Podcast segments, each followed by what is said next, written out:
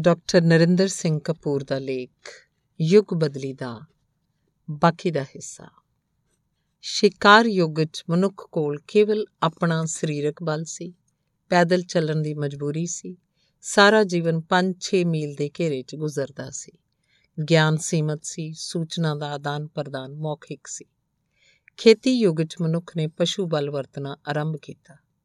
ਸਵਾਰੀ ਤੇ ਸਫ਼ਰ ਲਈ ਘੋੜਿਆਂ ਨੂੰ ਵਰਤਿਆ। ਅਨੁਭਵ ਖੇਤਰ ਫੈਲਿਆ, ਲਿਪੀ ਦਾ ਵਿਕਾਸ ਕੀਤਾ, ਲਿਖਣ ਦੀ ਕਲਾ ਵਿਕਸਿਤ ਹੋਈ, ਸੂਚਨਾ ਦੇ ਮੌਖਿਕ ਸੰਚਾਰ ਦੇ ਨਾਲ-ਨਾਲ ਲਿਖਤੀ ਸੰਚਾਰ ਵੀ ਸੰਭਵ ਹੋਇਆ। ਮਕੈਨਿਕੀ ਊਰਜਾ ਉਦਯੋਗਿਕ ਯੁੱਗ ਦੀ ਚੂਲ ਹੈ।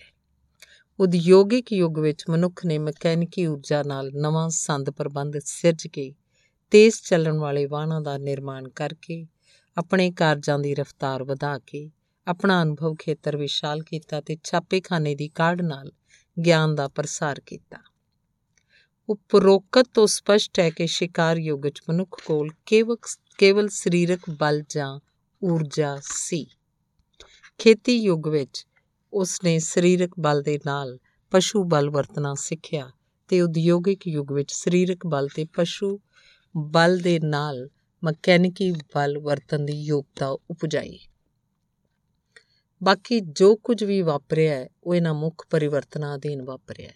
ਹੁਣ ਅਸੀਂ ਚੌਥੇ ਯੁੱਗ ਵੱਲ ਵਧ ਰਹੇ ਹਾਂ, ਜਿਹੜਾ ਉਹ ਸੂਰਜੀ ਊਰਜਾ ਤੇ ਆਧਾਰਿਤ ਹੋਏਗਾ ਤੇ ਜਿਹੜਾ ਕੰਪਿਊਟਰ ਤੇ ਰੋਬੋਟ ਤੇ ਨੈਨੋ ਟੈਕਨੋਲੋਜੀ ਕੇਂਦਰਿਤ ਹੋਏਗਾ। ਇਸ ਯੁੱਗ ਨੂੰ ਟੈਕਨੋਲੋਜੀ ਦਾ ਯੁੱਗ ਕਿਹਾ ਜਾਏਗਾ। ਸਪਸ਼ਟ ਹੈ, ਜਦੋਂ ਤੱਕ ਕੋਈ ਸਮਾਜ ਸਰੀਰਕ ਬਲ ਹੀ ਵਰਤਦਾ ਹੈ, ਉਹ ਸ਼ਿਕਾਰ ਯੁੱਗ ਜਾਂ ਆਦਿਵਾਸੀ ਸਥਿਤੀ 'ਚ ਹੀ ਰਹਿੰਦਾ ਹੈ ਤੇ ਜਦੋਂ ਤੱਕ ਕੋਈ ਸਮਾਜ ਸਰੀਰਕ ਤੇ ਪਸ਼ੂ ਬਲ ਵਰਤਦਾ ਰਹਿੰਦਾ ਹੈ ਉਹ ਖੇਤੀ ਯੁੱਗ ਵਿੱਚ ਹੀ ਵਿਚਰਦਾ ਰਹਿੰਦਾ ਹੈ। ਉਦਯੋਗਿਕ ਯੁੱਗ ਤੇਲ, ਭਾਫ ਜਾਂ ਬਿਜਲੀ ਤੋਂ ਉਪਜਣ ਵਾਲੀ ਮਕੈਨਿਕੀ ਊਰਜਾ ਤੋਂ ਬਿਨਾਂ ਸੰਭਵ ਨਹੀਂ ਹੁੰਦਾ। ਅਗਲੇਰੇ ਯੁੱਗ ਲਈ ਅਮੁਕ ਊਰਜਾ ਦੀ ਲੋੜ ਪਏਗੀ, ਜਿਹਨੂੰ ਸੂਰਜ ਹੀ ਪੂਰੀ ਕਰ ਸਕੇਗਾ। ਸ਼ਿਕਾਰ ਯੁੱਗ ਤੋਂ ਖੇਤੀ ਯੁੱਗ ਵਿੱਚ ਪ੍ਰਵੇਸ਼ ਕਰਨ ਲਈ ਮਨੁੱਖ ਨੂੰ ਊਰਜਾ ਦੇ ਨਵੇਂ ਸਰੋਤ ਦੀ ਲੋੜ ਸੀ, ਜਿਹੜੀ ਉਹਨੇ ਪਸ਼ੂਆਂ ਨੂੰ ਵਰਤ ਕੇ ਪੂਰੀ ਕੀਤੀ। ਇਸ ਉਦੇਸ਼ ਦੀ ਪੂਰਤੀ ਲਈ ਮਨੁੱਖ ਨੇ ਆਪਣਾ ਗਿਆਨ ਵਰਤ ਕੇ ਸਮੁੱਚੇ ਪਸ਼ੂ ਜਗਤ ਨੂੰ ਲਾਭਕਾਰੀ ਤੇ ਹਾਨੀਕਾਰਕ ਵੰਨਗੀਆਂ 'ਚ ਵੰਡਿਆ ਤੇ ਪਾਲ ਕੇ ਲਾਭਕਾਰੀ ਪਸ਼ੂਆਂ ਦੀ ਗਿਣਤੀ ਵਧਾਈ ਤੇ ਹਾਨੀਕਾਰਕ ਜੀਵਾਂ ਨੂੰ ਮਾਰਨ ਦਾ ਉਪਰਾਲਾ ਸਿੱਖਿਆ। ਅੱਜ ਤੋਂ ਇੱਕ ਸਦੀ ਪਹਿਲਾਂ ਤੱਕ ਸਮੁੱਚੀ ਖੇਤੀ ਵਿਵਸਥਾ ਪਸ਼ੂ ਬਲ ਤੇ ਨਿਰਭਰ ਸੀ। ਜਦੋਂ ਕੁਝ ਸੈਂਕੜੇ ਸਦੀਆਂ ਪਹਿਲਾਂ ਮਨੁੱਖ ਨੇ ਪਸ਼ੂ ਬਲ ਵਰਤਨ ਦੀ ਜਾਂਚ ਸਿੱਖੀ ਤਾਂ ਹੋਰ ਵੀ ਬੜਾ ਕੁਝ ਸੰਭਵ ਕਰ ਵਿਖਾਇਆ। ਉਹਨੇ ਧਰਤੀ ਹੇਠਲਾ ਪਾਣੀ ਲੱਭ ਕੇ ਖੂਹਾਂ ਰਾਹੀਂ ਪਿੰਡ ਵਸਾਏ। ਇਵੇਂ ਖੂਹ ਰਾਹੀਂ ਮਨੁੱਖ ਸਮੁੰਦਰ, ਦਰਿਆ, ਝੀਲ, ਝਰਨੇ ਆਦ ਤੋਂ ਦੂਰ ਵੀ ਰਹਿਣ ਦੇ ਯੋਗ ਹੋਇਆ। ਅੱਗ ਬਾਲਣੀ ਸਿੱਖ ਕੇ ਮਨੁੱਖ ਨੇ ਘਰੇਲੂ ਜੀਵਨ ਦੀ ਨਹੀਂ ਰੱਖੀ।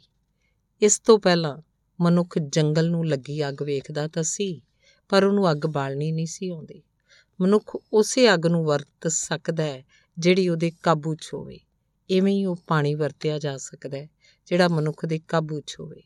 ਜੰਗਲ ਦੀ ਅੱਗ ਵਾਂਗੀ ਹੜ ਦੇ ਪਾਣੀ ਦਾ ਲਾਭ ਨਹੀਂ ਉਠਾਇਆ ਜਾ ਸਕਦਾ। ਅੱਗ ਬਾਲਣ ਦੀ ਕਲਾ ਵਾਂਗੀ ਮਨੁੱਖ ਨੇ ਗਿਣਤੀ ਮਿੰਤੀ ਕਰਨ ਦੀ ਯੋਗਤਾ ਉਪਜਾਈ ਹੈ। ਆਲੇ ਦੁਆਲੇ ਨੂੰ ਕਾਬੂ ਕਰਨਾ ਸਿੱਖਿਆ ਹੈ। ਜਿਓਮੈਟਰੀ ਮੈਥਮੈਟਿਕਸ ਤੇ ਕੰਪਾਸ ਇਸੇ ਕਲਾ ਦਾ ਵਿਗਿਆਨਕ ਰੂਪ ਹਨ, ਜਿਨ੍ਹਾਂ ਨਾਲ ਮਨੁੱਖ ਨੇ ਗਿਣਤੀਆਂ ਮਿੰਤੀਆਂ ਰਾਹੀਂ ਨਵੀਆਂ ਧਰਤੀਆਂ ਤੇ ਨਵੇਂ ਗ੍ਰਹਿਾਂ ਨੂੰ ਲੱਭਿਆ ਹੈ।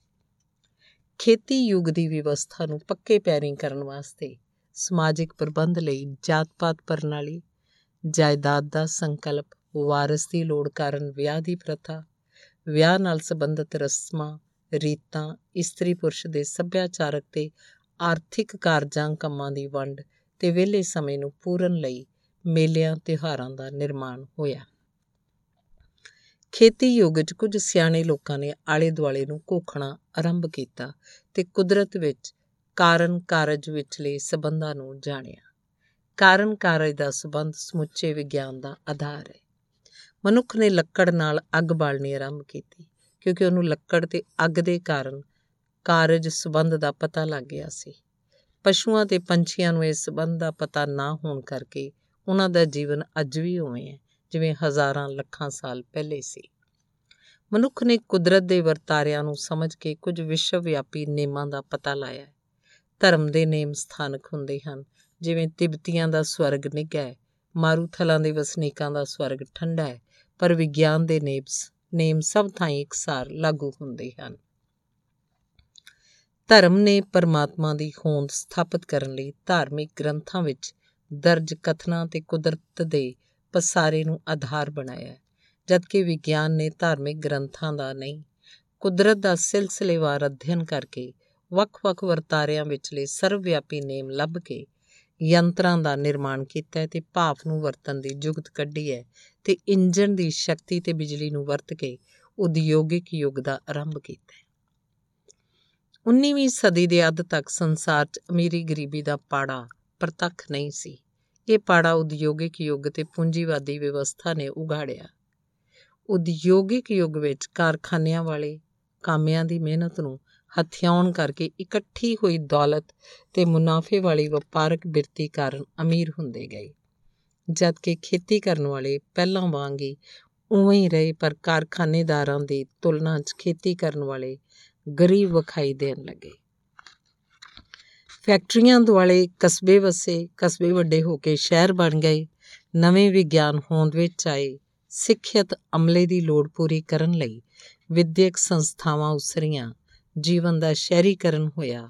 ਮੱਧ ਸ਼੍ਰੇਣੀ ਉਭਰੀ ਸਾਮੰਤਵਾਦ ਬਾਦਸ਼ਾਹੀਆਂ ਦਾ ਭੋਗ ਪਿਆ। ਸੁਤੰਤਰਤਾ ਅੰਦੋਲਨਾਂ ਰਾਹੀਂ ਦੇਸ਼ ਆਜ਼ਾਦ ਹੋਏ। ਪ੍ਰਜਾਤੰਤਰ ਉਭਰਨ ਲੱਗੇ। ਨਵੇਂ ਫਲਸਫੇ ਜਨਮੇ। ਮੁਕਾਬਲੇ ਦੀ ਬਿਰਤੀ ਅਧੀਨ ਸਮਾਜਵਾਦ ਤੇ ਪੂੰਜੀਵਾਦ ਨੇ ਇੱਕ ਦੂਜੇ ਨੂੰ ਚੁਣੌਤੀ ਦਿੱਤੀ। ਇਵੇਂ ਊਰਜਾ ਦੇ ਮਕੈਨਿਕੀ ਸਰੋਤ ਨੇ ਜੀਵਨ ਦੀ ਰਫ਼ਤਾਰ ਤੇਜ਼ ਕੀਤੀ। ਸੁਖ ਸਾਧਨ ਵਧਾਏ, ਨਵੇਂ ਰਿਸ਼ਤੇ ਉਸਾਰੇ, ਜਾਤ ਦੀ ਥਾਂ ਜਮਾਤ, ਪਰਮਾਤਮਾ ਦੀ ਥਾਂ ਮਨੁੱਖ, ਪੋਥੀ ਦੀ ਥਾਂ ਪੁਸਤਕ, ਪਿੰਡ ਦੀ ਥਾਂ ਸ਼ਹਿਰ ਨੇ ਲਈ। ਨਵੀਂ ਜੀਵਨ ਜਾਚ ਉਸਰੀ ਤੇ ਸਮਾਚਾਰ ਪੱਤਰ, ਰੇਡੀਓ, ਸਿਨੇਮਾ, ਟੈਲੀਵਿਜ਼ਨ ਆਦ ਸੂਚਨਾ ਤੇ ਮਨੋਰੰਜਨ ਦੇ ਨਵੇਂ ਸਾਧਨ ਹੋਂਦ ਚ ਆਏ ਰੇਡੀਓ, ਸਿਨੇਮੇ ਤੇ ਟੈਲੀਵਿਜ਼ਨ ਨੇ ਇਸਤਰੀ ਨੂੰ ਉਭਾਰਿਆ ਤੇ ਇਸਤਰੀ ਨੇ ਇਹਨਾਂ ਮਨੋਰੰਜਨੀ ਸਾਧਨਾਂ ਨੂੰ ਹਰਮਨ ਪਿਆਰਾ ਬਣਾਇਆ। ਇਸਤਰੀ ਦੇ ਵਿਕਾਸ ਵਿੱਚ ਸਿੱਖਿਆ, ਬਿਜਲੀ ਤੇ ਗਰਭ ਰੋਕੂ ਵਿਧੀਆਂ ਨੇ ਮਹੱਤਵਪੂਰਨ ਭੂਮਿਕਾ ਨਿਭਾਈ ਹੈ। ਇਹ ਸਾਰੇ ਉਦਯੋਗਿਕ ਯੁੱਗ ਦੀ ਦੇਣ ਹਨ। ਸਪਸ਼ਟ ਹੈ ਕਿ ਸ਼ਿਕਾਰ ਯੁੱਗ ਦੇ ਵਾਸੀ ਜੰਗਲਾਂ ਦੇ ਵਾਸੀ ਸਨ। ਖੇਤੀ ਯੁੱਗ ਨੇ ਪਿੰਡ ਵਸਾਏ, ਜਦਕਿ ਉਦਯੋਗਾਂ ਨੇ ਸ਼ਹਿਰ ਉਸਾਰੇ ਹਨ। ਹੁਣ ਵੀ ਜੰਗਲਾਂ ਦੇ ਆਦਿਵਾਸੀ ਖੇਤੀ ਯੁੱਗ ਦਾ ਲਾਭ ਨਹੀਂ ਉਠਾ ਸਕਦੇ ਤੇ ਪਿੰਡਾਂ 'ਚ ਰਹਿਣ ਵਾਲੇ ਲੋਕ ਉਦਯੋਗਿਕ ਯੁੱਗ ਦੇ ਉਸਾਰੇ ਮਹਾਨਗਰਾਂ ਦੀਆਂ ਸਾਰੀਆਂ ਸਹੂਲਤਾਂ ਤੇ ਸੰਭਾਵਨਾਵਾਂ ਨਹੀਂ ਹੰਡਾ ਸਕਦੇ। ਇਸ ਵੇਲੇ ਸਾਰਾ ਸੰਸਾਰ ਵਿਕਸਿਤ ਦੇਸ਼ਾਂ ਵੱਲ ਅੱਡੀਆਂ ਚੁੱਕ ਕੇ ਵੇਖ ਰਿਹਾ ਹੈ ਤੇ ਸੰਸਾਰ ਦਾ ਹਰ ਦੇਸ਼ ਅਮਰੀਕਾ ਜਿੰਨੀ ਤਰੱਕੀ ਕਰਨੀ ਚਾਹੁੰਦਾ ਹੈ। ਸਰੀਰਕ ਬਲ, ਪਸ਼ੂ ਬਲ, ਮਕੈਨਿਕੀ ਬਲ ਤੋਂ ਅਗਲੇਰਾ ਪੜਾਓ ਸੂਰਜੀ ਊਰਜਾ ਦਾ ਹੋਏਗਾ। ਇਹ ਚੌਥਾ ਭਾਵ ਸੂਰਜੀ ਟੈਕਨੋਲੋਜੀ ਦਾ ਯੁੱਗ ਹੋਏਗਾ। ਸੂਰਜੀ ਊਰਜਾ ਦੇ ਪੱਖੋਂ ਏਸ਼ੀਆਈ ਦੇਸ਼ਾਂ 'ਚ ਧੁੱਪ ਦੀ ਪਰਮਾਰ ਹੈ। ਇਸੇ ਲਈ ਅਜੋਕੀ ਸਦੀ ਨੂੰ ਏਸ਼ੀਆਈ ਸਦੀ ਕਿਹਾ ਜਾ ਰਿਹਾ ਹੈ। ਸੂਰਜੀ ਊਰਜਾ ਨਾਲ ਵਿਕਾਸ ਚੰਗੇਰਾ, ਸੁਖਾਵਾਂ ਤੇ ਪ੍ਰਦੂਸ਼ਣ ਰਹਿਤ ਹੋਏਗਾ। ਸੰਸਾਰ ਦੇ ਚੌਥੇ ਯੁੱਗ 'ਚ ਜੀਵਨ ਦੇ ਆਧਾਰ ਤਰਜੀਹਾਂ, ਰਿਸ਼ਤੇ ਤੇ ਉਦੇਸ਼ ਵੱਖਰੇ ਹੋਣਗੇ। ਸਮੱਸਿਆਵਾਂ ਵੀ ਨਵੀਂ ਪ੍ਰਕਾਰ ਦੀਆਂ ਹੋਣਗੀਆਂ। ਸੰਦ ਪ੍ਰਬੰਧ, ਕੰਮ ਧੰਦੇ, ਢੰਗ ਤਰੀਕੇ ਬਦਲਣਗੇ।